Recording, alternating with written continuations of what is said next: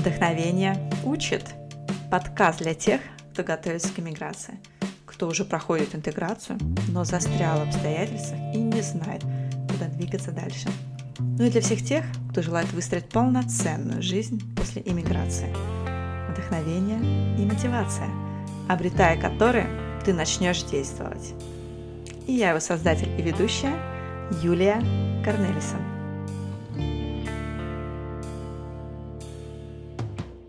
Сегодняшняя героиня подкаста переехала в Нидерланды два года назад. Она обожает эту страну. Еще восемь лет назад твердо знала, что когда-то она в нее эмигрирует.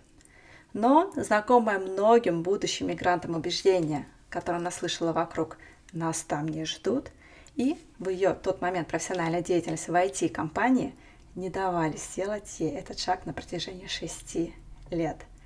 Да-да, вы не ослышались. Несмотря на то, что моей героине была очень высоко востребованная в Нидерландах профессия, она не хотела продолжать развиваться по этому направлению.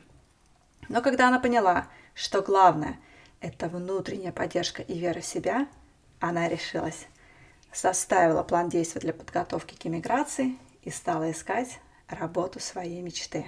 Встречайте, Оля Симакова – специалист по улучшению в широко известной голландской компании Blumon.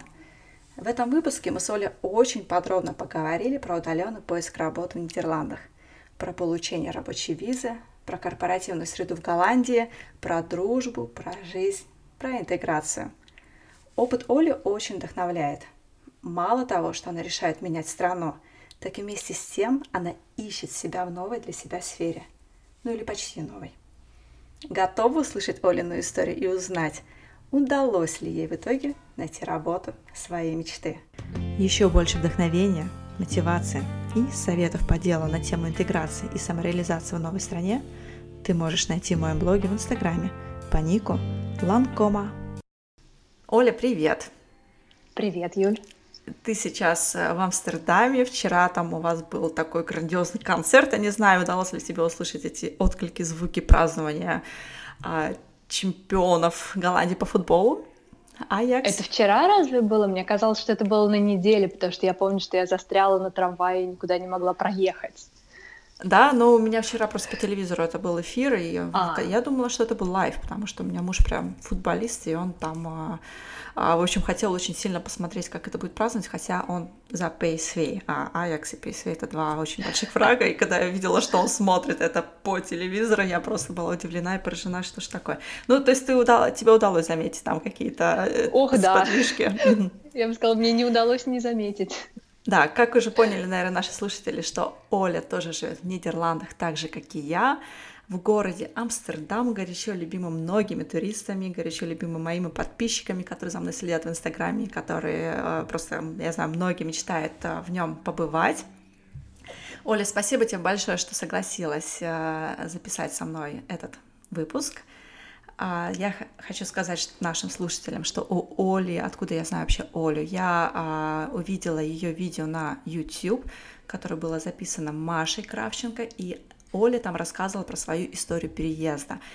Поэтому, дорогие слушатели, если вам хотелось бы услышать историю Оли более развернуто, то советую посмотреть это видео с Машей. А здесь у нас будет такое как бы продолжение Олиной истории, где мы более подробно поговорим именно про ее работу, про профессиональную деятельность в Нидерландах.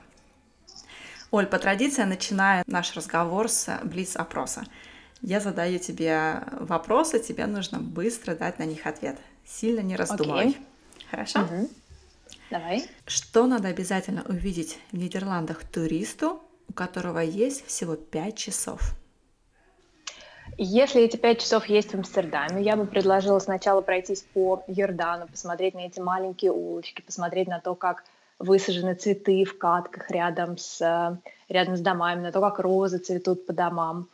Это, наверное, будет два часа. И еще два часа пройтись по, по большим каналам, заглянуть в эти большие окна старинных домов, посмотреть, как люди живут, и выпить кофе в одной из прекрасных амстердамских кофеин, я бы сказала. Ага, отлично. Что сейчас лежит в твоей сумочке, которую ты использовал последний раз?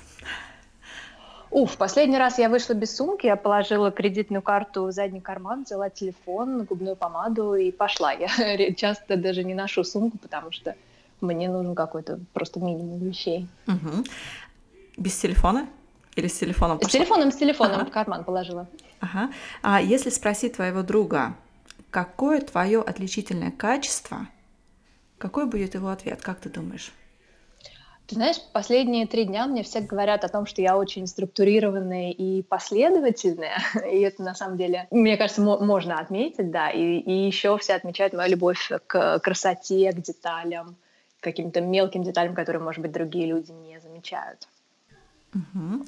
А что для тебя лучший подарок? Ты знаешь, подарки это не моя, как сказать, не мой love language, то есть я достаточно нейтрально отношусь к подаркам, Наверное, что-то, что человек подарил, зная, что мне это будет приятно, то есть зная, понимая мои увлечения. О, самый классный подарок за последнее время — это когда коллеги а, знали, что я очень хочу определенные цветы. Это маки, которые нелегально не продают в России их. Я их никогда не видела, но очень хотела, и они, будучи на визите у поставщика, они знали, что я хочу эти цветы, они их взяли и принесли мне. Вот цветами меня можно порадовать э, всегда. Они тебе подарили семена мака или клубни? Нет, или, эм, э, как, или букет? Цветы, букет, букет маков. И какое качество ты больше всего любишь в себе?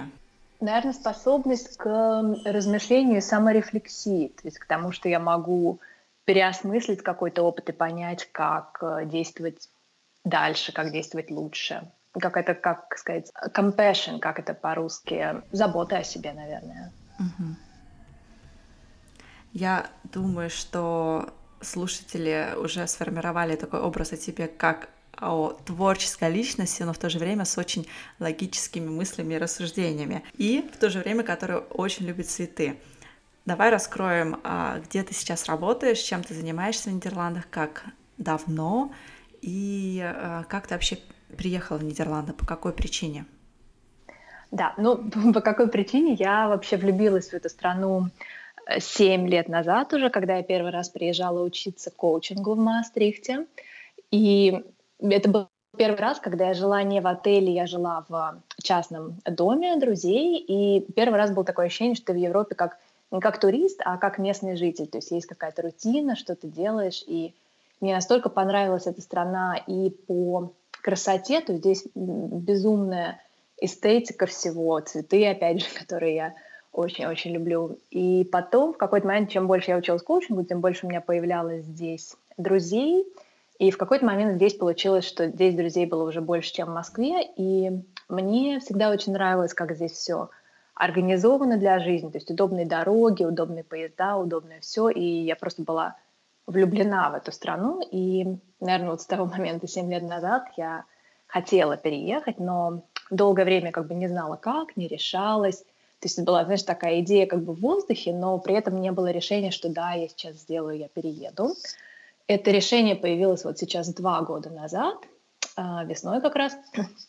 И в тот момент я решила, что окей, я перееду, и я буду делать там все возможное, чтобы переехать. То есть если я найду работу мечты, супер. Если я найду работу не мечты, но которая мне, мне позволит переехать с правильным типом визы, да, по которому я могу здесь жить и работать, то, соответственно, будет такой вариант. И я нашла очень удачно, получилось, что в тот момент, когда я решилась переезжать, фирма, в которой я очень хотела работать, это самая крупная цветочная подписка в Нидерландах. Они работают с цветами, то есть раз в неделю, раз в две недели они отправляют букеты своим клиентам, э, чтобы все время были цветы в доме. И это была такая, на мой взгляд, самая классная компания в Голландии в тот момент. И мне очень хотелось работать с цветами, потому что у меня, кроме моей IT-карьеры в Москве, был э, свой цветочный магазин онлайн, который я открывала, закрывала.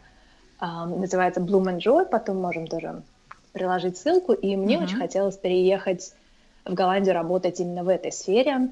И то есть тогда это казалось какой-то несбыточной мечтой, но а, я все-таки попыталась, я думаю, более подробно это раскроем еще в подкасте. Да. Но суть в том, что это компания, самая крупная цветочная подписка в Голландии и, возможно, в Европе. Я работаю как improvement lead, То есть это специалист по улучшениям, это какая-то должность, про существование которой я даже не подозревала, что так в принципе бывает. Вот. Но эта должность на стыке, скажем так, IT и change management, то есть а, в должностные, как должностные обязанности, в то, в то, чем я занимаюсь, входят, с одной стороны, это улучшение, скажем так, IT, составляющей нашего бизнеса, да, потому что uh-huh. мы закупаем цветы напрямую у поставщиков. Каждую неделю это новый букет, а как бы более точно новые 6 букетов. Каждый букет это там 20 стеблей, то есть 20 поставщиков. То есть а, каждый раз происходит очень много общения и с поставщиками, и чтобы улучшить как бы этот процесс, чтобы улучшить автоматизацию, как раз я этим и занимаюсь. То есть с того момента, как я пришла, мы э, оптимизировали весь процесс от начала заказа до того, как цветы, собственно, приходят, чтобы это занимало меньше времени, чтобы было более понятно, там, что приходит, что уходит. То есть это, с одной стороны, улучшение IT-процессов, и, с другой стороны, может быть, улучшение каких-то организационных процессов, да, например, как мы собираем фидбэк у клиентов, как мы его обрабатываем, как мы можем смотреть, какие букеты, допустим, у клиентов вызывают uh-huh. более хорошие чувства, какие, э, наоборот, как бы uh-huh. неудачные, и чтобы уметь обрабатывать эту информацию, уметь как бы в следующий раз больше соответствовать ожиданиям клиентов. Ты сказала, что это на грани IT и chain management, но мне вот еще очень сильно откликается маркетинг, да, то есть мне кажется, тут еще тоже, что я мар- работаю э, маркетологом, и вот у меня прям очень кажется, что я бы этим тоже занималась.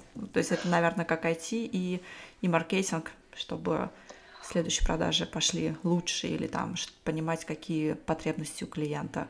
В каком-то смысле, да, то есть у нас, э, например, я совершенно не принадлежу к отделу маркетинга, то есть то, как как продать это клиентам и как привлечь новых клиентов, это другой отдел, хотя мне бы это было супер интересно, но как бы за это отвечают другие люди. Это больше, как, знаешь, как у нас устроено, например, что маркетинг — это, допустим, больше привлечение новых клиентов, да, а uh-huh. э, даже не удержание, а какое-то большее соответствие продукта потребностям клиентов, это как раз вот уже в моей uh-huh. э, сфере, скажем так. Интересно. Ты говоришь, что ты работала в Москве, у тебя даже магазин назывался Bloom Enjoy, то есть вот эта голландская тема Bloom, это оттуда пошло или как так получилось, что... Оно пошло скорее из, э, извини, извини, что перебила, оно пошло из английской э, подписки, то есть там было тоже э, Bloom, Bloom and Wild была такая компания, вот, то есть оно несколько этим навеяно, но на самом деле Bloom — это не самое оригинальное название для цветов, то есть сейчас, если посмотреть многие московские магазины, то они там в 70% начинаются на Bloom. И я как раз начинала свои цветы в 2014 году, и Блумон тоже начинался в 2014 году. То есть мы фактически одновременно этим занимались. То есть оно было больше вдохновлено даже не Блумоном, а другими некоторыми компаниями. Но а, такая общность уже, уже просматривалась. Да, а идея у тебя, получается, была тоже как подписки, цвет, э, подписка на цветы? Или же просто вот заказ приняла, отправила, угу. приняла, отправила? Какая концепция идея была? была идея была под, ну изначальная идея была подписка, по крайней мере, как а, часть этого сервиса, но в России в тот момент как бы и сейчас даже мне кажется, может быть, одна-две фирмы все-таки смогли реализовать модель подписки, но мне кажется, в России совершенно другой подход к цветам, то есть больше цветы это как на праздник, да, день рождения, свадьбы, mm-hmm. какие-то торжества, да, то есть это больше больше разовые какие-то вещи. А в Европе то, что я вижу, особенно в Голландии, да, цветы это часть жизни. То есть ты пришел в магазин, купил, купил себе еду, тут же при выходе купил цветы на стол. Uh-huh. То есть это как часть, часть интерьера, часть такой нормальной, нормальной жизни. Поэтому как раз модель подписки работает, что у людей в ценностях всегда должны быть, у многих людей э, в ценностях такое, что дома должны быть цветы. Uh-huh. И поэтому что-то удобное, что отвечает твоим ценностям и потребностям, оно как раз востребовано. А в Москве это был скорее такой переворот сознания, да, и то, что я пыталась, а, пыталась сделать. И людям очень нравилась эта идея, но как бы стоимость... Они были не готовы за нее платить. да, это не, не было в тот момент э, как бы соответствия рынку. Расскажи, пожалуйста, в каком году ты закончила учиться здесь, в Нидерландах, а, на коуча, чтобы хронологию событий проследить? И угу. в каком году ты, получается, переехала? В 2017 ты переезжаешь, да? А когда ты закончила учиться? Сколько у тебя было Да, переехала, да, переехала я в 17-м, а закончила учиться я в 13-14 я еще проходила там дополнительные модули, мне кажется, я в 13 по-моему, получила это образование, но тоже, чтобы дать контекст, я здесь не жила во время обучения, то есть это были модульные обучения по 4 дня, я часто ездила в Голландию, то есть бывало, допустим, 6 раз в год, да, то есть я здесь была часто, но я не жила как именно как uh-huh. местный житель в тот момент. И uh-huh. получается, что между окончанием обучения и переездом прошло сколько? Три года. С 13 по 17. Угу, ну, 3, да, 3-4, 4, наверное, угу. да. Да, а потом, значит, э, ты уже упомянула о том, что Блумо начал развиваться, или от, а, основание, Основан, год основания да, в, 14. в 2014 году, и ты также сказала, что ты уже э, стремилась э, к получению работы в этой компании, когда ты все-таки решила переехать в Нидерланды. Скажи, пожалуйста, откуда ты узнала про эту компанию и как, будучи в России, у тебя дошли слухи о том, что вот есть вот эта компания в Голландии? Потому что я просто сужу по себе, да, то есть для меня, мне кажется, Блумон прям такой бум на рынке произвел, ну, может быть, год-полтора назад, да, вот когда он стал прям на слуху, на языке, да, у местных жителей, mm-hmm. Блумон, да, то есть мы все поняли, вот, у них, наверное, случилась там какая-то очень огромная, не знаю, марк- маркетинговая компания, да, то есть по mm-hmm. распространению информации, по расширению известности. И вот для меня, хотя я как бы в принципе слежу за такими разными новинками, да, и вот для меня это вот реально, э, наверное, 2017 год, когда я только узнала об этой компании, о ее существовании. А ты же, да, находясь в России, в Москве, уже в 2017 году переехала прям с целью, что ты хочешь работать в этой компании. Вот как ты об этом узнала? То есть ты специально занималась этим вопросом, там, анализом рынка, или же что-то так случилось э, в твоей жизни, что тебя привело к этой, э, к этой компании? Здесь две, два способа, которыми я узнала об этой компании. Ну, во-первых, я э, уже тогда, когда в 2012-2013 году была подписана на множество голландских аккаунтов, то есть я была так в курсе, что, что здесь происходит, и был такой аккаунт э, coworking space, называется hashtag workmode, и у них как раз это была одна из первых рекламных кампаний Blue Moon, то есть они прислали букет этому коворкинговому пространству, и он был отмечен на фотографии. И я, как человек, интересующийся цветами, естественно, мне было интересно, что это, и как бы с того момента я положила глаз на Блумон. Э, это с одной стороны, а с другой стороны у меня здесь было много знакомых, и они знали, что у меня цветочный магазин, то есть для них была однозначная связь «Ольга – это цветы», и каждый раз, когда я приезжала, все говорят, Ольга, ну, некоторые люди говорят, Ольга, ты знаешь, у нас есть такая компания, а, вот подписка цветочная, говорю, знаю, я знаю. Вот, то есть буквально человек пять, наверное, мне говорили про Blue Moon, то есть как-то он при- пришел так в мою жизнь довольно заранее. Ну, а для меня это скорее даже то, что я следила за местным рынком, и все, ну, когда интересуешься какой-то темой, да, например, цветами, все-таки замечаешь, скажем так, крупных игроков на рынке. Mm-hmm. То есть это пришло, наверное, оттуда. Да, уже развивается такое селективное внимание, когда кажется, что ты прям у тебя все на пути связано там с цветами. А, угу. Ладно, значит, ты а, еще во время учебы а, здесь в Мастрихте понимала, что тебе очень нравится эта страна, но, как ты сказала, ты тогда была еще не готова, тебя что-то сдерживало. Может быть, угу. ты помнишь, что это было, что тебя сдерживало, и почему тебе потребовалось все-таки еще 4 года на то, чтобы прийти к этому решению и все-таки решиться и переехать? Угу. Ты знаешь, очень хорошо помню, помню что меня сдерживало. Эм, я работала в IT, но я понимала, что я не хочу продолжать... Как, в IT я работала как программист, да? И я понимала, что я не хочу продолжать работать именно как программист, но у меня был такой как ступор, что ли, потому что в России, по крайней мере, вот в кругу моих друзей, моего общения есть какое-то такое убеждение, что, во-первых, нас там не ждут, а во-вторых, то есть если ты программист, то все-таки ждут.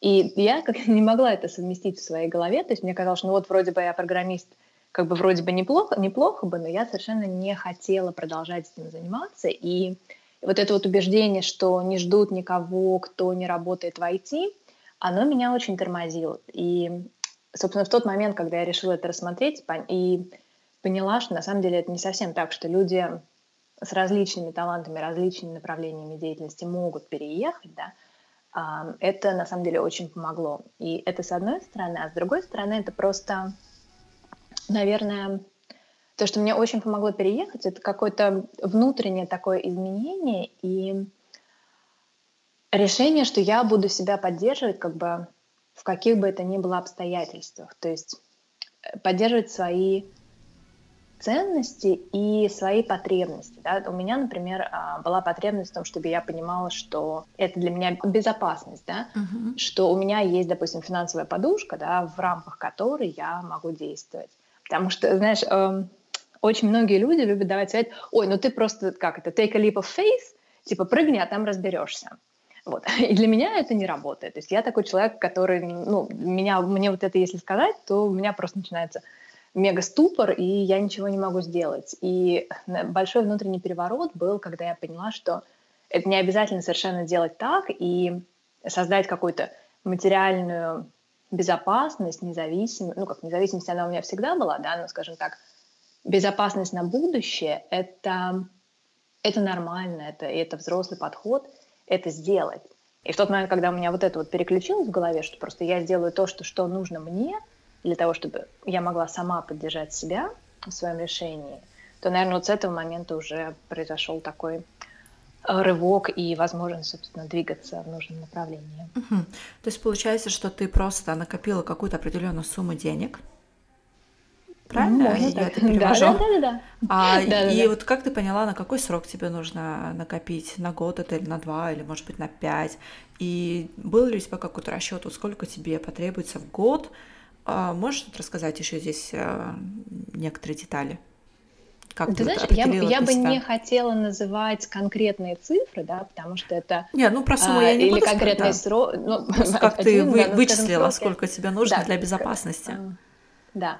Ты знаешь, мне кажется, это внутреннее решение у, у всех это будет разное, сколько, сколько нужно. То есть у меня это было по ощущениям, то есть не меньше года это для меня должно быть, mm-hmm. потому что я понимала, что я хочу, чтобы у меня было пространство, чтобы я могла спокойно искать работу, и то есть это не в панике, что, боже мой, через два месяца мне будет не на что жить, да, и соглашаться на что угодно.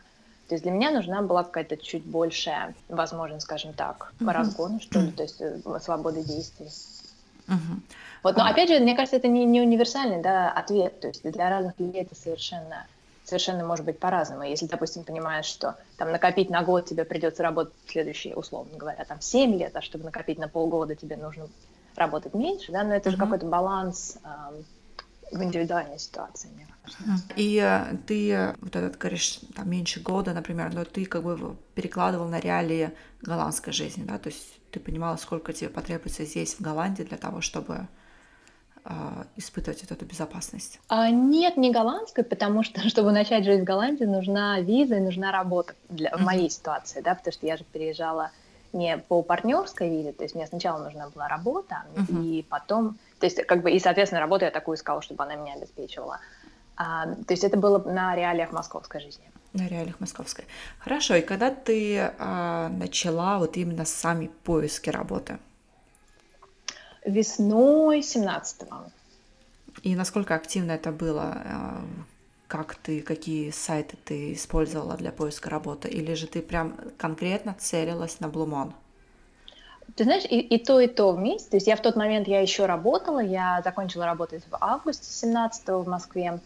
А, и я делала и то, и то. То есть я, в принципе, Блумон было первое то, что я проверила, и у них как раз вот около примерно в то время появилась первая вакансия, на которую я подавалась. То есть, в принципе, это была моя самая главная цель, наверное, Blue Monte был главный, но я использовала другие еще сайты. Это Indeed.com, не помню, Monsterboard использовала или нет, вот эти два, и я искала по каким-то ключевым словам различным, и искала вакансии, которые есть на английском, но в тот момент их было не очень много. Во многих местах, которые мне были интересны, там был, скажем, нужен релевантный опыт, которого у меня не было, допустим, в social media, да, мне было бы это тоже интересно, но у меня не было именно такого масштабного опыта, который нужен был для тех больших корпоративных должностей, скажем так. А на вот. какие а. позиции, на какие функции ты э, подавала или там метила, да, то есть э, в каких функциях ты себя видела? Угу. Ты знаешь, я, честно говоря, сейчас не помню, что, что именно я искала, да, потому что то, что нашлось в Блумоне, это была просто такая работа, которая, о, о существовании которой я даже не подозревала. Да? А, когда я искала на Indeed.com, наверное, что-то смотрела про social media, хотя это не могу сказать, что это прям именно то, как я хотела работать, но у меня была такая э, многоходовая стратегия. То есть я искала про social media, допустим, менеджер, находила эту вакансию, и после этого смотрела на сайт самой компании, у которой есть такая вакансия. То есть логика была такая, что, окей, если они ищут, допустим, social media manager, скорее всего, это какая-то интересная э, стартап или молодая компания. И после этого я уже рассматривала саму компанию, смотрела, есть ли там что-то подходящее, потому что э, в тот момент, то есть мне хотелось сменить вид деятельности, и не было какого-то конкретного представления, что я хочу именно вот это. Uh-huh. И, может быть, поэтому в том числе вот моя итоговая должность, я бы такой даже, мне бы даже в голову не пришло такое искать. Uh-huh. А, ну вот оно было. Uh-huh. Да, очень смелое, конечно, решение вот уезжать в другую страну и при этом еще параллельно менять даже вид деятельности, да, то есть, да, то есть это опять же, наверное, какая-то такая ломка сознания, когда на самом деле человек думает, не, я, наверное, поеду с тем, в чем я очень хорош, да, а у uh-huh. тебя, получается, было объединено два факта, да, и новая жизнь, новая страна, и плюс еще смена деятельности э, в профессиональном плане. Uh-huh. Это очень интенсивно, да. Но ты знаешь, я бы сказала, что, скажем так, смотря назад или, может быть, смотря на ситуацию каких-то других людей, конечно, менять страну, если ты продолжаешь заниматься тем, чем занимался, это может быть проще и меньше стресс. Ну, то есть, если ты понимаешь, что ты готов в этой области работать еще, то это ну, это в некотором смысле проще, да, и потом уже на месте ориентироваться со смены карьеры. Но для себя я тоже понимала, что, окей, если не получится какая-то работа мечты, да, то я буду искать IT, я буду искать программирование, то есть, ну, как бы биться в любые двери, пока оно не завершится каким-то логическим итогом. Да, то есть а, в итоге все равно цель переехать в Нидерланды, она была, наверное, приоритетнее, да, да в какой-то да. момент. Ты сейчас нашла работу мечты? Я бы сказала, да. Мне кажется, есть много различных вещей, которыми я бы могла заниматься, да. И в этой работе я реализовываю очень многие свои качества, потребности. То есть работа очень классная. Отлично. Расскажи тогда, пожалуйста, вот про процесс, да, то есть ты отправляешь резюме в Blumon, и вообще вот как они смотрят на, как они смотрели на иностранца, да, что тебе нужно будет получать, то есть им нужно будет организовывать для тебя рабочую визу, да, вот вопрос со всеми вот этими миграционными службами, вот насколько их это не смущало, не коробило, да, и насколько они вообще были открыты к разговору с иностранцем? Угу. Ну, Blue вообще, мне действительно очень повезло, что это была компания, которая уже имела опыт помощи в релокации. Они, соответственно, уже стояли как а, официальный спонсор визы.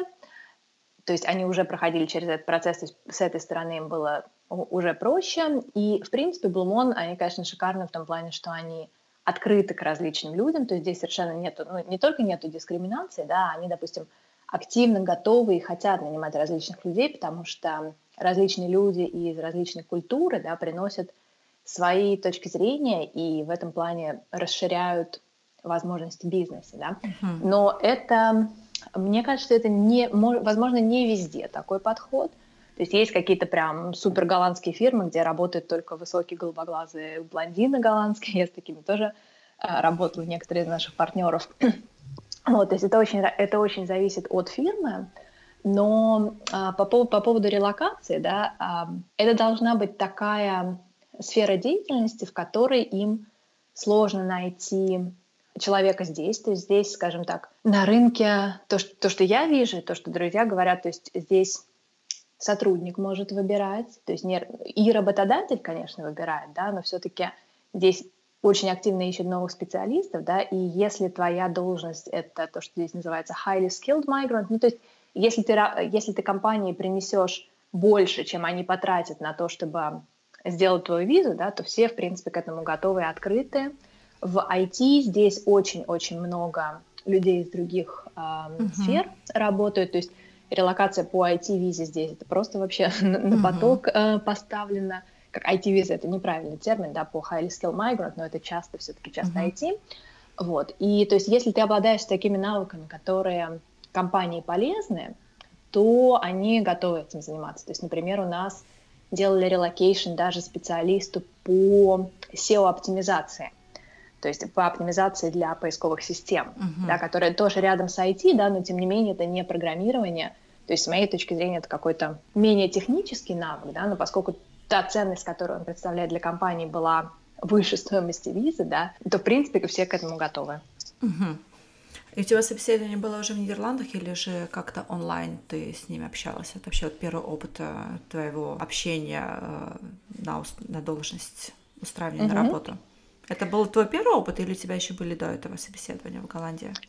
Нет, это, это был мой первый опыт. Э, было сначала собеседование по скайпу с HR, потом было собеседование по скайпу с моим значит, потенциальным начальником. Э, до этого было еще техническое задание, которое я делала, тоже будучи в Москве.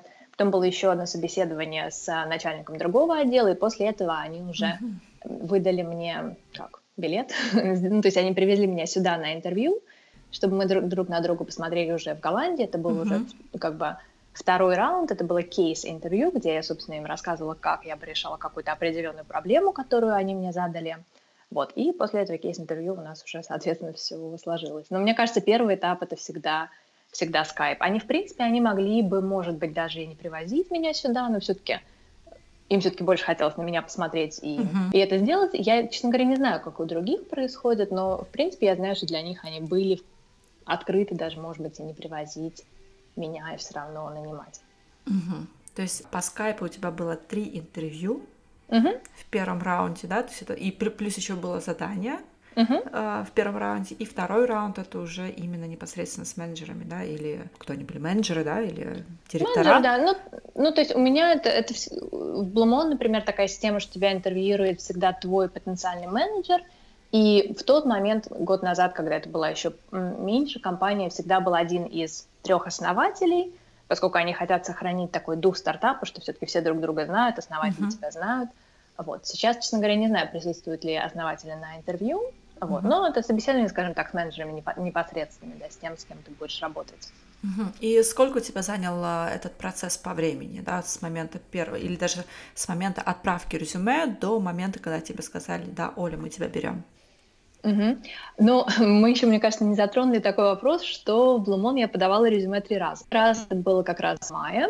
Э, это была должность закупщика цветов, что мне тоже было бы очень интересно, поскольку у меня уже был в, этот, в этом опыт, и я хотела работать непосредственно с цветами. А в тот момент это не сложилось, потому что нужен был голландский язык на этой должности, который у меня был в таком суперначальном зачаточном состоянии, который недостаточно для того, чтобы разговаривать с такими true голландскими фермерами. Вот. И, но в тот момент их как бы заинтересовала резюме, заинтересовала, в принципе, мой предыдущий опыт. А, это было в мае. Потом в июне, в июле появилась моя вот эта вакансия Improvement Lead. Вот. А с ней тоже там были определенные требования, по которым я не подходила. А, это было требование от двух до четырех оп- лет опыта в топ-консалтинг firm. У меня этих лет опыта не было совершенно, но у меня было, соответственно, 10 лет опыта в IT. И здесь я решила, что окей, они ищут человека, который привнесет им какую-то ценность, соответственно, и, возможно, мои эти годы опыта в IT перекрывают годы консалтинга, да, поэтому uh-huh. я все-таки решилась туда податься. Uh-huh. Вот, в тот момент они не стали рассматривать мое резюме. Я тут еще тебя перебью, мне очень а, да, важно, да. очень интересно узнать. Они тебе об этом а, отвечали ответным письмом, что Оля, мы тебя не, ну Ольга там, да, естественно, uh-huh, там, да. А, а, мы не будем смотреть, или ты не подходишь к нам по должности, потому что то-то, то-то, то-то. Или как ваше общение строилось? Да, первый раз мне ответили письмом, сказали, что окей, по, на эту должность ты не подходишь, потому что нужен голландский, но не хочешь ли ты поговорить с IT-отделом. Uh-huh. А второй раз сказали, что спасибо, но у нас уже есть как бы более experienced uh, кандидат, это тоже было письмо. Я думаю, это такой как бы, ну, достаточно шаблонный, заготовленный ответ, но все-таки он был. Uh-huh. Вот. И потом, а третий раз я подавалась вообще на должность стажера, что было как такой очень угу, стра- странный, возможно, странный, ага. странный ход. Я очень сомневалась, нужно ли это делать, честно говоря. Вот, но потом я решила, что как бы мне нечего терять, почему бы и нет. И в итоге, на самом деле, то, что я это сделала, это их э, убедило в хорошем смысле, потому что они понимали, что, окей, эта девица все-таки, наверное, очень хочет здесь работать, да, и в этом тоже, в этом тоже для них была ценность. И, то есть мне потом HR это конкретно сказал, что типа я вижу, что ты действительно заинтересована в компании, mm-hmm. это большой плюс. Вот, и в тот момент, когда я уже подавал третье резюме на должность стажера, как бы говоря, окей, если мне там не подходит опыт, но это действительно то направление, в котором я хочу двигаться, возможно, вы меня рассмотрите на эту должность. Uh-huh. И в тот момент они уже сказали, о, слушай, Ольга, мы тут вспоминали твое резюме, причем до того, как я им отправила в третий раз. Uh-huh. Говорят, а тебе все еще интересна должность, которая была месяц назад? Uh-huh. Говорю, естественно. Вот. И, с этого, и вот это, это было когда? Это было в середине августа, в середине сентября меня тогда приняли на работу, и плюс-минус месяц, а, пока собирали документы на визу, выдавали. То есть, наверное, можно, скажем так, с момента назначения первого интервью до момента выдачи визы это два месяца.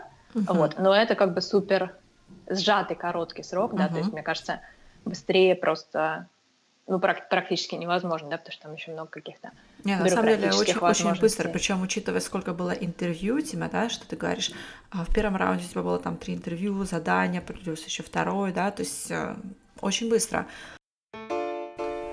Патроном проекта «Вдохновение учит» уже открылся доступ к расширенной версии эпизода. В нем Оля рассказывает, какое качество ей помогло получить работу мечты в Нидерландах. Она поделилась секретами составления своего резюме и мотивационного письма. Мы также с ней пообщались на тему корпоративного духа в Нидерландах и дружбы с коллегами. Если тебе интересно услышать этот расширенный эпизод, ну а самое главное поддержать проект «Вдохновение учит» и сделать так, чтобы этот проект развивался и запись подкаста становилась возможной, то добро пожаловать в клуб патронов. Переходи по ссылке patreon.com slash learnbyinspiration и становись патроном.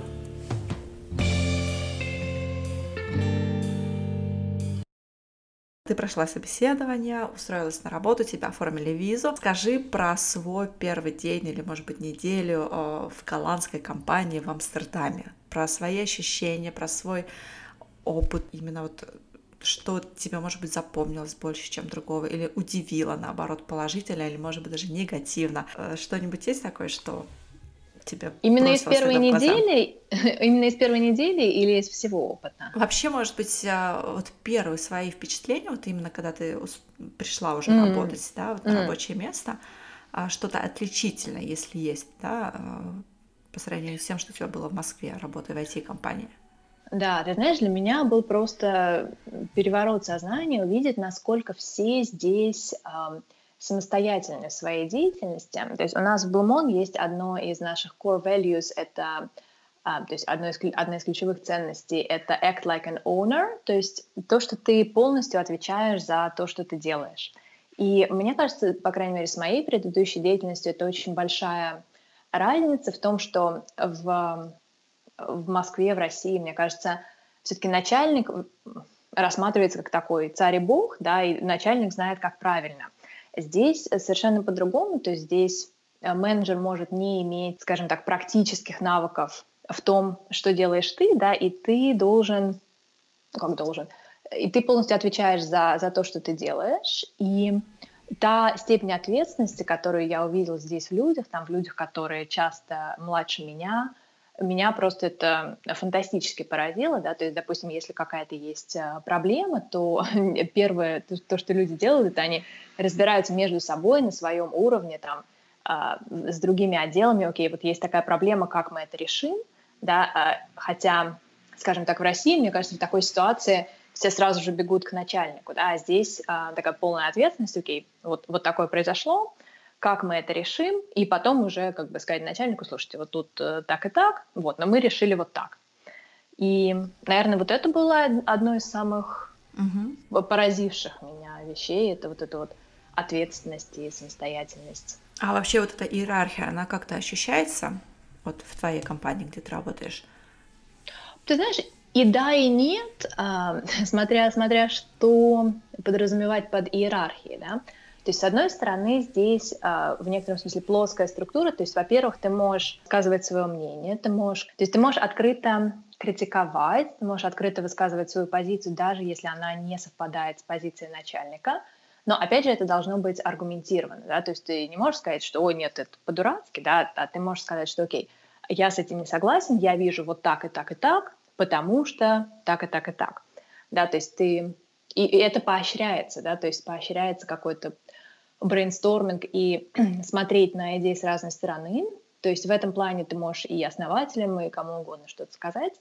Вот. У нас 100 примерно человек в компании, да, то есть уже, конечно, есть какие-то уровни, Мгм. есть иерархия, но это чувствуется, знаешь, как, то есть это не какое-то там подавление, но есть иерархия, то есть ты понимаешь, окей, вот это моя область ответственности, вот здесь я начальнику, допустим, говорю вот это, с начальником мне нужно согласовать вот это, после этого начальник вот такую-то вещь согласовывает со своим руководством, то есть в этом плане есть иерархия, но она, как знаешь, она не как, я это вижу не как иерархию, а как структуру какую-то, да, А разделение обязанностей, да, разделение ответственности. Да, зона ответственности, наверное, Зона так. ответственности, И, и каждый отвечает, скажем так, за свой уровень ответственности, что, мне Мгм. кажется, очень ну, помогает вообще в деятельности.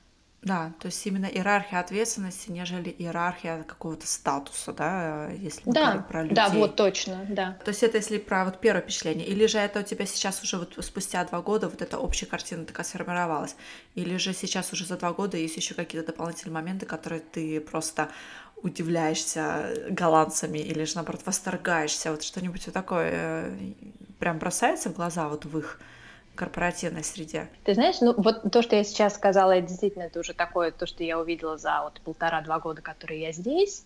А, то, что еще мне все-таки до сих пор в некотором смысле удивляет, но в хорошем смысле, здесь а, люди подходят к своей работе, э, рассматривая, допустим, свои обязанности, то, куда они хотят двигаться, они задают себе вопрос, окей, what brings me energy, то есть что приносит мне энергию и что, наоборот, подавляет, что высасывает энергию. То есть, мне кажется, в России, по крайней мере, там, где я работала, то есть нету такого а, подхода рассмотрения работы, скажем, с той позиции, насколько она подходит тебе и какая именно деятельность тебе ну, приносит Мгм. энергию. А здесь это, в принципе, нормальный подход. А как они, то, что ты э, обсуждаешь со своим менеджером, Да, то есть, а- рассматриваешь для себя, да. А ага. как это получается на практике выглядит? То есть тебе, например, дают задачу, и ты э, должна ответить на вопрос, ну, внутри себя, да, то есть э, это мне приносит энергию, или же высасывает ее, или же...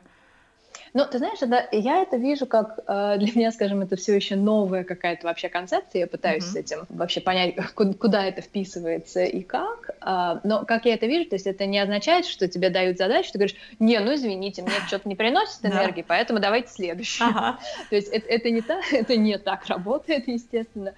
А, Но это, скажем, то, что помогает тебе понимать, а, куда ты хочешь двигаться, с одной стороны, да, то есть это если мы рассматриваем направление деятельности, которое тебе приносит энергию или забирает, да, то есть люди, опять же, то, что я вижу в Голландии, то, что я вижу в этой компании, очень много людей с очень разными типами мотивации. Для кого-то больше всего важно, чтобы был результат, да. Кто-то вообще кайфует от того, что горят сроки, и что-то тут ломается, и мы сейчас это быстро починим, и вот какие мы молодцы, да. Кто-то, наоборот, если нету структуры, если все время все горит, то это просто, ну, мега такое высасывание энергии, да, и для них сложно работать в таком режиме долго, да, и это, а, с одной стороны, понимает, помогает тебе понять себя, да, и свои ценности, и куда ты, куда ты хочешь двигаться, да, А, допустим, то есть если тебе высасывает энергию решать кризисы, да, то не стоит идти в ту позицию, где часто они случаются, и, соответственно, тебе их нужно, нужно все время решать. Это с одной Мгм. стороны. А с другой стороны, ну, это такое понимание себя, да, то есть Да, а, э, вот понимание, просто- да, что, при- ну, знаешь, даже кто-то делает проект, да, кому-то нравится процесс, кому-то нравится, когда все люди там приходят к какой-то согласованности и все все дружные, да, а кому-то нравится результат, а если все переругались в процессе, ну, извините, как бы какая разница. Мгм. И получается, что ты как сотрудник можешь э, сказать своим коллегам, что, друзья, э, вот у меня вот такая неразбериха, высасывает энергию, поэтому давайте я пойду в какую-то, не знаю, другую, на другой проект, где все более структурировано. Ну, например, То есть да, ты можешь то это высказывать, да? То есть, да, это один, это один из примеров, это, соответственно, это не означает, что тебе там тут же тебя прям Мгм. тут же переведут на другой проект, да, но это скорее больше как для какого-то общего определения, да, Мгм. развития направления деятельности, Да. я бы так сказала, да. И, ну, а с коллегами ты, ты можешь это, в принципе, на каждодневной основе, да, обсуждать это как. Здесь ам, есть открытость и желание какого-то фидбэка, да, то есть если тебя не устраивает что-то, скажем так, в способе работы, да, то ты можешь Мгм. просто прийти и сказать, слушай, вот вчера вот было так, так и так, да, для меня это неудобно, я бы хотела, чтобы ты, допустим, условно говоря, писал мне не в WhatsApp, а лучше в Slack, да, Мгм. потому что WhatsApp мне мешает там с Мгм. моей Мгм. личной деятельностью. То есть такие более мелкие вопросы можно решать и на каждодневной основе, а это скорее больше про такое, ну, для меня, как я это вижу, да, про более глобальное да. определение, куда ты двигаешься. Угу. А дает ли Блумон, может быть, какие-то тренинги или вообще какие-то способы, вот как человек может в себе разобраться, да, то есть научиться слушать себя, а, что для него является зарядом энергии, а что все-таки э, высасыванием этой энергии. Потому что я могу представить, что есть люди, которые просто не умеют себя слышать. Uh-huh. Да, то есть я даже не то, что я не могу это представить, я просто знаю, что есть люди, которые не умеют себя слышать, и поэтому случаются вот разные там берн-ауты, да, выгорания, депрессии и так далее, да. Вот дает ли Блумон а, как работодатель какие-то вот такие э, подсказки, не знаю, инструменты, чтобы человеку научиться вот это понимать в себе? Угу. У нас есть э, такая структура, что раз в полгода у нас есть э, performance review, то есть это разговор о том, как ты работал в предыдущие полгода и какие-то э, и пожелания, советы на будущее, да, и после этого у нас примерно раз в месяц у тебя есть э, коучинговая сессия с твоим непосредственным менеджером, где вы как раз такие вопросы обсуждаете, да, и ну, собственно, там, там вы такие вещи выясняете, но все-таки я здесь хочу подчеркнуть, что здесь ответственность все-таки полностью лежит на сотруднике, да, то есть, ну, никто за тебя не выберет это, да, то есть uh-huh. ну, должно быть все-таки внутреннее желание понять и услышать себя, да, и после этого ты можешь уже в разговоре с менеджером это, то есть ты можешь это обсуждать, то есть тебе не обязательно приходить с готовыми ответами, да, но как бы хочется понять, что никто за тебя это не сделает, uh-huh. да, но есть структура, которая тебе может помочь, uh-huh. помочь в этом плане разобраться. И есть еще у нас, а, скажем так, есть тренинг, серия онбординг а, тренингов. Это шесть, шесть тренингов по различным а, направлениям soft skills, то есть каких-то навыков коммуникации, то есть навык самоорганизации, например, навык ведения проектов, навык фидбэка, навык того, uh-huh. чтобы поделиться фидбэком. Обратной связью. Обратной связью, да. И ну, какие-то различные другие тренинги на то, что называется soft skills. И это, в принципе, в Голландии очень я так понимаю, в средних и крупных компаниях распространено. То есть если ты приходишь на работу как он, там младший специалист, но для, для меня, например, было очень интересно пройти эти тренинги, а mm-hmm. некоторые мои коллеги, они говорят, что нам еще это рассказывают, это уже третья моя работа, мне это уже рассказывали восемь раз. Да. Вот, поэтому это здесь, э, да. здесь для людей это неудивительно, да, uh-huh. а для России, по крайней мере, для того, где я раньше работала, то есть это что-то совершенно новое. Uh-huh. Оль, ты в своем а, языке, да, вот сейчас разговаривая со мной, используешь очень много английских слов, ну не то, что очень много, да, но вот именно касаешься корпоративной среды. А, получается, что Blue несмотря на то, что это голландская компания, в корпоративной среде использует английский язык, да, для коммуникации? А, очень зависит от отдела. То есть, если в отделе есть англоговорящие люди, то да, конечно, используется, mm-hmm. используется английский язык, но если там в в комнате 10 голландцев, то они не будут друг с другом uh-huh. разговаривать на голландском языке. То есть на английском. Да, на английском. На, на английском, конечно, да. Угу. То есть это очень зависит от э, обстоятельств. А было ли что-то, что тебе пришлось поменять в себе или, например, или наоборот подстраиваться под какие-то ситуации или же под какие-то культурные коды, так скажем, да? Были ли mm. какие-то трансформации в связи с новой твоей э, рабочей атмосферой? Mm-hmm. Ну, ты знаешь, вообще с одной стороны, и да, и нет, но вообще все эти полтора года это какая-то э, такая одна большая сплошная трансформация, я бы сказала. И с культурной точки зрения со страной. А, с одной стороны, я не могу сказать, что у меня было что-то прям такое вот было так, а стало по-другому, но какие-то бывают мелкие привычки, а, бывают способы общения. Допустим, здесь достаточно открыто, да, здесь если что-то не устраивает, да, стоит э, дать фидбэк, да, научиться давать фидбэк, обратную связь так, чтобы, чтобы это было эффективно, да, это тоже стоит а, выстроить такой навык, да. Um, uh-huh. а, у меня у меня во многом это еще связано с тем, что я из именно программистской деятельности перешла в деятельность, скажем так, а, более связанную с людьми, иногда с каким-то менеджментом людей, то есть это совершенно другой набор навыков, который нужен, то есть которому тоже приходилось учиться.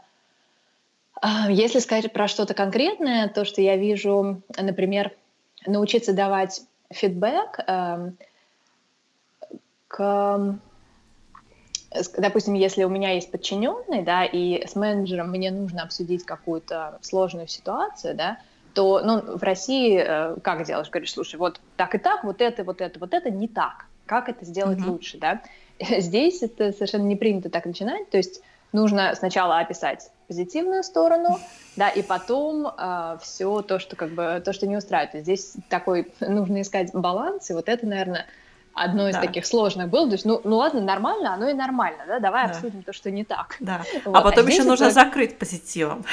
Ну да, это, здесь такая тонкая грань, начинаю учиться этому, и это то, что э, происходит тоже, в, в, допустим, в разговоре о э, твоей карьере, то есть это что называется performance review, да, когда тебе дают фидбэк, то есть нету такого, что так, вот это, вот это и вот это улучши, да, то есть они всегда, это на самом деле такое большое перестроение в мозгу, да, то есть они всегда начинают рассматривать с твоей ценности в компании.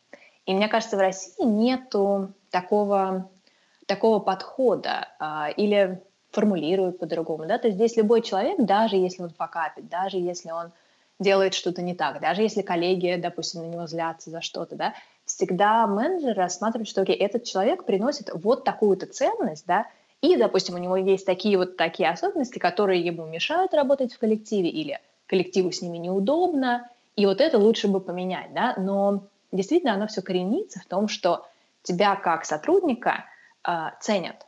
И это, мне кажется, очень, ну, такая классная классный угу. подход. Вот следующий вопрос, который угу. мне тоже интересно узнать, а, будучи экспатом, да, то есть я так понимаю, что ты себя угу. в этой роли, да, рассматриваешь. Или... Э, что ты имеешь в виду?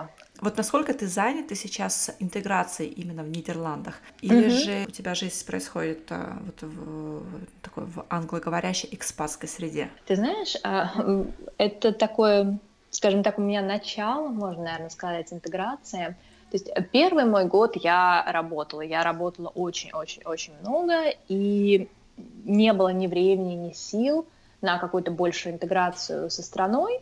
То есть я в восторге, я очень люблю эту страну, да, но в тот момент у меня не было а, какого-то построения связи здесь, да. То есть э, в это время я этим не занималась, и у меня нет решения, буду ли я здесь оставаться навсегда или нет, да, потому что когда я переехала, для меня это было действительно целью. Но сейчас я смотрю на, на эту страну, и я понимаю, что думаю, как, как просто оказывается взять и переехать по работе куда-то еще.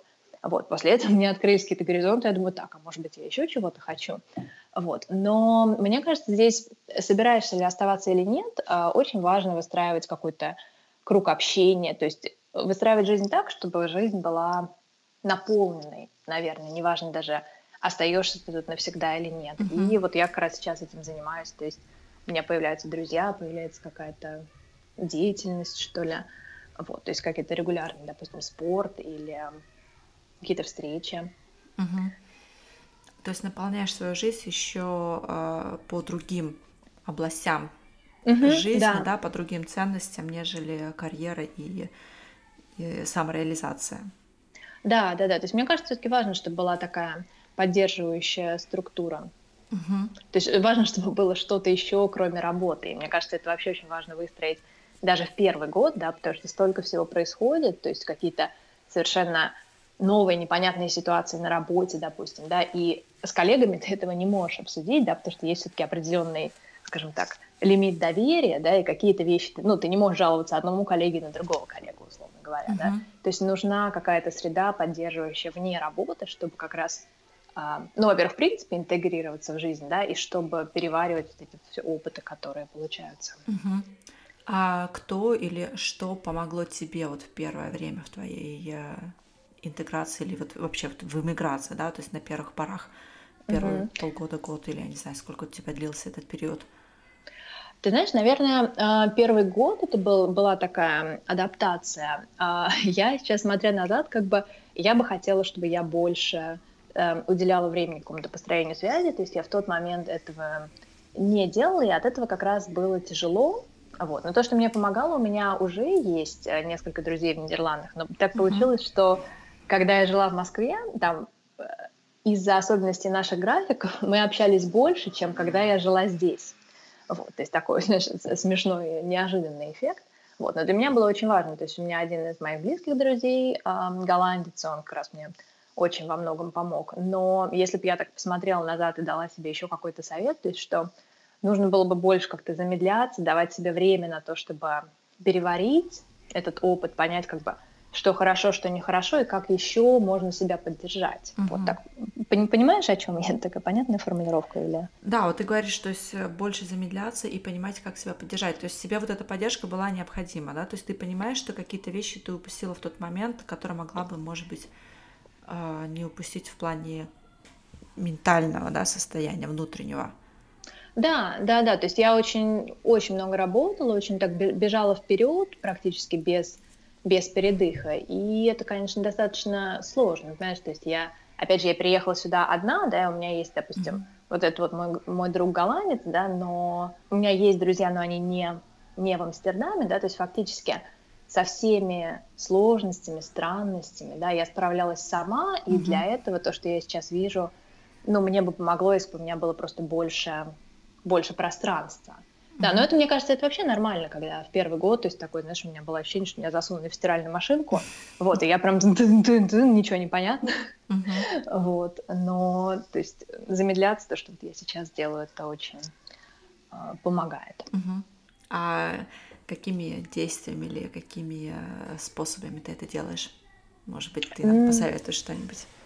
Да, ну, например, сейчас э, я каждую пятницу, у меня прям стоит напоминалка на работе, это под, как, подумать о предыдущей неделе, что было хорошо, что было не очень хорошо, и что я буду делать по-другому в следующую неделю. И сейчас последнее время я действительно это делаю и очень хорошо отлавливаю, как бы, что работает и что что не работает и как, как, соответственно, лучше делать в следующий раз. Например, там, не планировать три совещания подряд, условно говоря, да, то есть, ну, когда смотришь, что, что для тебя хорошо, что нет. Uh-huh. И для меня это медитация, да, то есть я уже давно, ну, лет семь, наверное, медитирую, но в первый год после переезда как бы у меня не хватало на это времени, терпения, желания. Uh-huh. И сейчас я к этому вернулась, и сейчас понимаю, что это настолько для меня это очень большой ресурс, очень большая поддержка и ну, такой возможность замедлиться, успокоиться как-то.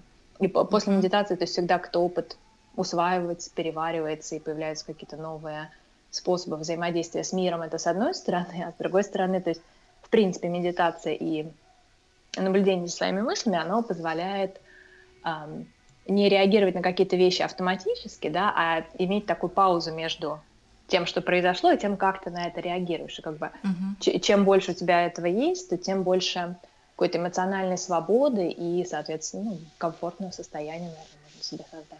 Угу. И вот сейчас, мне кажется, очень логично будет задать вопрос, какой бы ты могла дать совет новичку, который сейчас стоит на пороге переезда или же, может быть, только вот-вот переехал в новую страну, а, вот уже с своего опыта, да, со своей колокольни, вот что бы ты могла дать в руки этому человеку? Ну, наверное, сначала утрясти все вопросы с бумажками, которые в Голландии занимают э, некоторое время, то есть понять, угу. что нужно сделать, э, расставить сроки, вот, сделать все желательно, чем скорее, тем лучше, потому что здесь, как известно, записаться в какую-нибудь инстанцию это там за месяц. Вот. Сначала сделать это, потом создать себе, наверное, какую-то комфортную среду жизни, да, то есть для меня важно, чтобы у меня, мне было комфортно дома, да. Для кого-то, может быть, комфорт дома не важен, то есть понять, что, что для вас важно, какое-то хотя бы что-то одно, что для вас базовое и создает нужные условия, да, то есть для меня, например, это устойчивость создает дом, для кого-то, может быть, друзья, вот, то есть понять, что нужно, потому что в момент переезда очень многое меняется, да, и фактически все оказывается в воздухе, то есть и практически нету ничего стабильного. И мне кажется, создать хотя бы какой-то такой островок стабильности, это было бы уже очень полезно. Это может быть там спорт, что угодно, да, что работает mm-hmm. для вас. И мне кажется, очень важно, чтобы была поддержка, чтобы было с кем обсудить все то, что происходит, да, то есть это могут быть друзья здесь, это могут быть друзья на родине, это может, может быть психолог, да, но мне кажется, нужна, нужна какая-то среда и возможность поговорить о своих опытах и их переварить. Мне кажется, это очень важная угу. часть такой интеграции, чтобы можно было это быстрее переварить и интегрировать. Угу.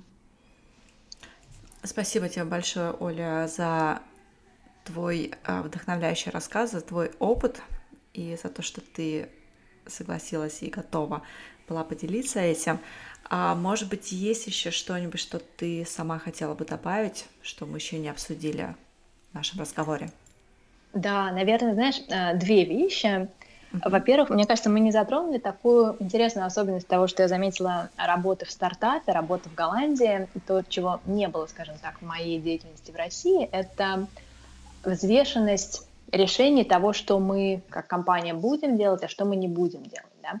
То есть, поскольку в стартапе всегда есть очень много классных идей, а, но меньше ресурсов, меньше людей для их реализации, там меньше часов в сутках, а, чтобы все это реализовать, то всегда а, происходит очень такая большая взвешенность при принятии решений, да, и э, то есть делаются вещи не потому, что, о, как классно было бы это сделать, да, а потому что, то есть думаешь, окей, какой эффект может быть от этого, да, и, допустим, если ты выбираешь между двумя проектами, которые делать, да, то их оцениваешь по, по потенциальному эффекту.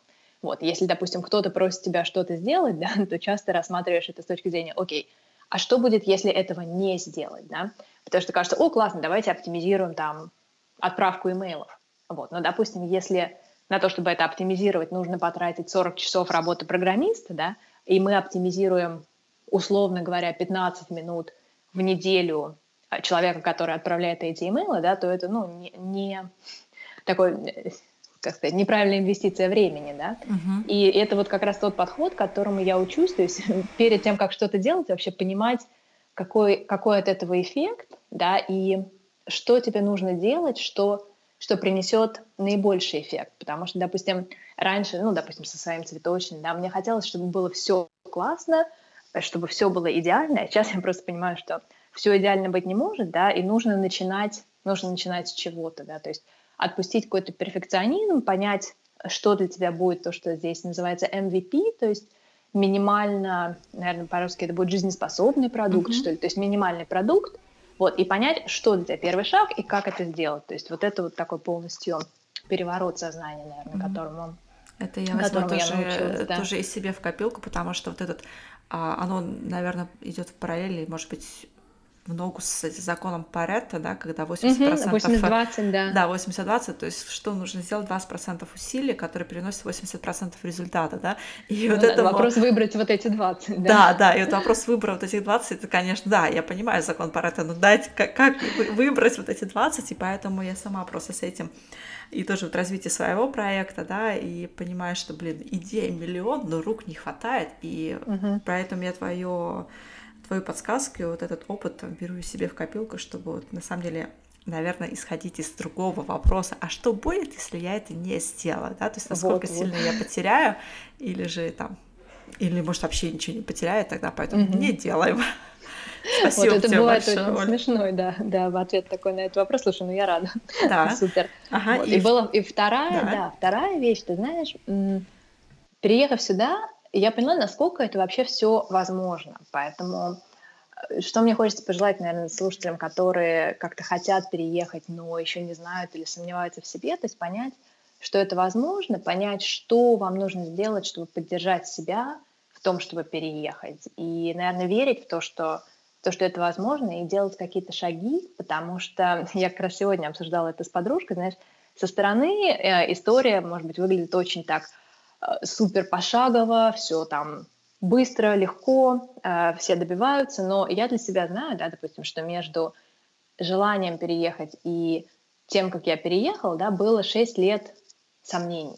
Да, то есть 6 лет это, это очень много, и поэтому ну, то есть любая история со стороны выглядит красиво, но mm-hmm. когда сомневаешься изнутри, то есть это не значит, что, что что-то не получится, да, поэтому мне все-таки кажется, нужно верить в то, что в то, что это возможно, и, наверное, разрешить себе уже делать такие нужные действия, которые для вас нужны, чтобы себя поддержать в этом. Если вера уходит, или ты понимаешь, что все, веры нету, но желание есть, mm-hmm. где держать, где искать эту поддержку и э, пути возвращения этой веры в себя? У тебя были такие моменты на пути?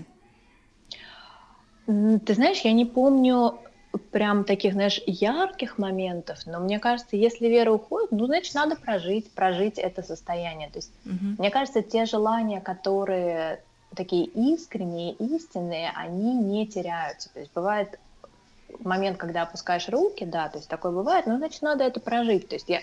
я не думаю, что мы все можем, может быть, какими-то роботами позитивной психологии, да, и только mm-hmm. расстроился, прям и себя собрал в кучку и и побежал. Ну, то есть все эти состояния очень естественные. Наверное, когда, ну, когда опускаются руки, то есть понимать, что там и у тех людей, на которых ты смотришь там с идеальной жизнью в Инстаграме, у них тоже за кадром могли опускаться руки. То есть позволить себе это. И, наверное, ну, очень ценна бывает поддержка друзей, да. Если тебя кто-то может поддержать, то это очень, очень ценно, мне кажется.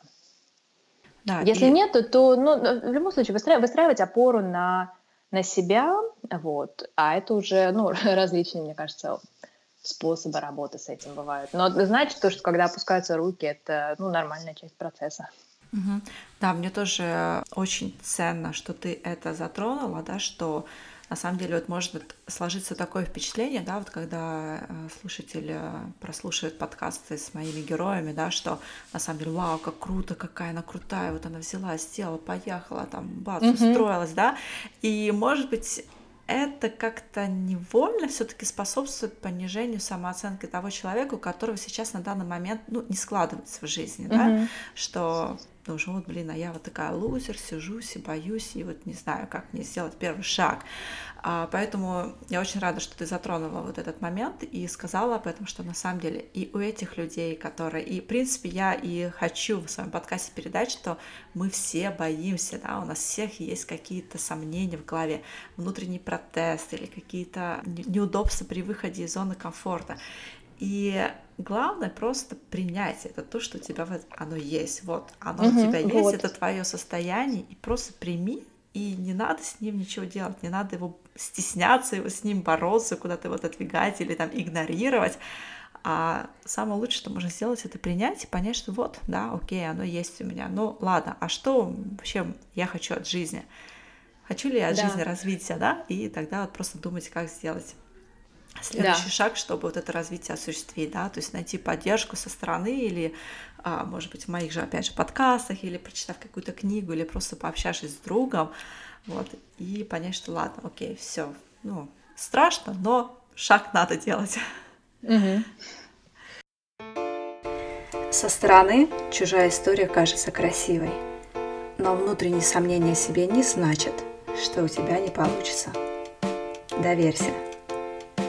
Эти слова я взяла для анонса этого эпизода в своем блоге в Инстаграме.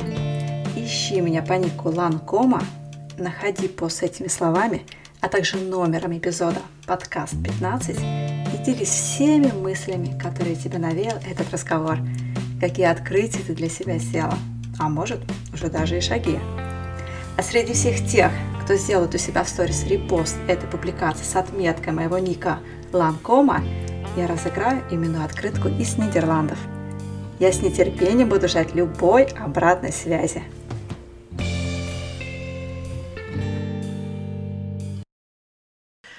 Спасибо тебе большое, Оль, за а, такой искренний разговор, открытый и в то же время очень практичный, да, с практичными советами, но в то же время очень душевный. Будем заканчивать наш разговор уже почти полтора часа нашего общения с тобой.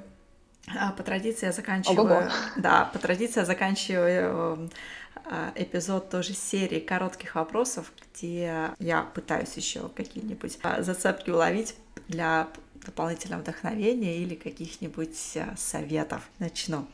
За кем ты следишь в социальных сетях или же в цифровом мире, да, в digital мире? Кого ты читаешь? Да, мои э, послед... в последнее время главные источники вдохновения — это Андрей Дороничев, у него Инстаграм добрый, он Product Director in э, Google, э, он пишет на русском языке очень-очень толковые вещи, то есть каждый пост просто на вес золота, очень рекомендую. Uh-huh. Инга Маккарти, она живет на Гавайях и пишет про работа с внутренними, скажем так, с внутренним миром, с внутренними убеждениями. То, что она пишет, мне очень так глубинно откликается. И э, подарок Дашка тоже в Инстаграме, она э, занимается mindfulness и тоже, скажем так, mindfulness и, и embodiment, то есть по-русски, честно говоря, не знаю, как а, это ну, Телесная осознанность, да, оно так и есть, embodiment, embodiment да. Но у нее тоже очень многие посты очень очень интересный. Я даже через ее посты получаю прям такой заряд большого вдохновения, поэтому, наверное, в последнее время вот эти вот три источника. Угу. Спасибо тебе большое. Открыла для себя Дороничев и Инга Маккарти. Сразу пойду угу. проверю, кто это. Супер. А, самая главная привычка выражена в действии, которая помогла тебе выстроить жизнь на новом месте. Медитация, может быть, ты Мед- про нее медита... говорила? Я да? думаю, что медитация, медитация и э, саморефлексия, да, то есть то, что я упоминала, смотреть, как прошла неделя, э, что было хорошо и что меня дальше поддержит, потому что столько столько меняется, что вот этот вот навык понять вообще, что происходит и как делать лучше, он, мне кажется, очень важный. И медитация, mm-hmm. да. А ты вот эту рефлексию делаешь э, письменно или просто в голове прокручиваешь? Зависит. Э, иногда письменно помогает, иногда начинаю писать, получается, что мысли сильно быстрее, и прям, знаешь, раз-раз там за две минуты все понял. Uh-huh. Вот, то есть, ну, зависит, зависит. Uh-huh. Хорошо. А, любимое место в Нидерландах? Um, Амстердам, когда он цветет, и Мастрихт. А может быть, какие-то там кафе, магазины, не знаю, рестораны, что-нибудь такое есть, музеи? А в Успела Амстердаме... уже что-то? Да, в Амстердаме я очень люблю, очень люблю Дигнита, которая в, э, в Эрмитаже, рядом с Эрмитажем. Угу. Хорошо, взяла на заметку себе. А человек, вещь, книга или фильм, а что тебя вдохновляет? Можно даже назвать э, название фильма или книги. Ты знаешь, наверное, человек, человек люди, которых я уже упомянула, и, конечно, mm-hmm. многие, многие другие. Вещь, я очень люблю какие-то красивые вещи с таким идеальным дизайном, то есть он может быть очень простым. Вот недавно я себе купила такие подсвечники, я каждый раз прохожу и кайфую. Или вот стаканы новые себе купила. То есть для меня Какие дизайн ты эстетика... купила, расскажи, потому что я Слушай, прям тоже люблю такие вещи. Да, это Urban Nature Culture. Эм, я их купила в Делфте, но мне кажется, они много где продаются, такие из знаешь, как состаренное золото, что ли, такие просто ага. супер простые, вот, но каждый раз прям, каждый раз радуюсь. Urban Nature вот. Culture. Угу, да, да, сейчас прям я на нее посмотрю. Да. Да, вот это фильм. Фильмов, наверное, таких не было э, в последнем, ну, вообще. А, о, я очень люблю «Интерн», кстати, «Стажер» фильм. Uh-huh. Вот я его пересматривала несколько раз. Причем очень интересно с первого раза Э, смотришь по одному, и сейчас отработав в стартапе год, смотришь совершенно другими глазами на все происходящее, и думаешь, М, ну ладно, да, вот это можно было бы сделать по-другому. Теперь вот. я знаю, почему ты решила подаваться еще на стажера, когда была а, ну вакансия на Блумоне. Ну да, но мне не 78. Да, но да. И книга, последнее, что я читаю, я просто в восторге. Э, Non-Violent Communication, по-русски это, по-моему, называется «Ненасильственное общение», не помню, не помню сейчас а, автора, по-моему, Майкл Розенберг, то есть это вообще переворот сознания того, насколько mm-hmm. а, наш внутренний язык, язык выражения, он определяет вообще очень mm-hmm. много, и как, как общаться с людьми, чтобы выстраивать такие более продуктивные отношения, как доносить для них свои потребности. Угу. Вот. В общем, короче, книжка просто вообще мега супер. Угу. И ты читаешь ее на английском, ее нету в русском, да, переводе? Я ее на английском читаю. Я э, видела на русском есть перевод «Ненасильственное общение», он называется. Я, честно говоря, не знаю, официально он или нет. А, мне кажется, она должна быть, потому что это угу. очень популярная книга, популярная методика. Угу. Хорошо, тоже взяла себе в копилку. Спасибо большое. Ну и последний вопрос. А, самый любимый город или место на Земле, которое ты рекомендуешь посетить? Для меня, наверное, Бали. Я там была уже три раза. Вот это вдохновление, вдохновение по дизайну, по еде, по цветам, по тому, какие, как там строят дома, отдых. Люди там совершенно с другим таким расслабленным отношением, йога. Вот для меня Бали это просто полный кайф. И Мадейра, наверное, природа, которая там, это просто совершенно что-то из другого мира. И заключительный вопрос выбери, самореализация или иммиграция? А зачем выбирать? Понятно. Оль, спасибо тебе. Вот это реально отражает мой подход, знаешь, то есть я не считаю, что здесь, здесь нужно выбирать, то есть можно, наверное, выбрать последовательность, но я не считаю, что стоит выбирать одно либо другое. Угу. И если последовательность, то тогда какая? Если бы мне нужно было выбирать, я бы сказала, что иммиграция потом самореализация, но это, скажем так, мой выбор и их зависит, да, у меня получилось, что и то, и другое. Вот. Но, наверное, иммиграция это как первая такая ступень, да, а потом ты уже можешь заниматься самореализацией на новом месте. Вот. Но мне не хотелось бы мне не хотелось бы тоже ставить людей в такое, что нужно выбирать. Угу. Хорошо. Спасибо тебе большое еще раз, я не знаю, не устану повторять это, за наш разговор, за твое время, за твою открытость и искренность. Я очень надеюсь, что наши слушатели тоже получили этот заряд вдохновения, мотивации и плюс еще неимоверную пользу, услышав твой опыт. Я тебе желаю хорошего воскресенья. Светит Спасибо. солнце. И тебе. Друзья, если вам понравился этот выпуск и история Оли, то я буду очень тебе благодарна, если ты оставишь свой отзыв в iTunes. Эти отзывы вдохновляют меня на дальнейшие выпуски. Как это сделать, ты можешь прочитать на моем сайте по ссылке learnbyinspiration.com slash podcast 15. Кстати, по этой же ссылке ты найдешь подробное описание этого эпизода со всеми ссылками, которые были упомянуты в нашем разговоре.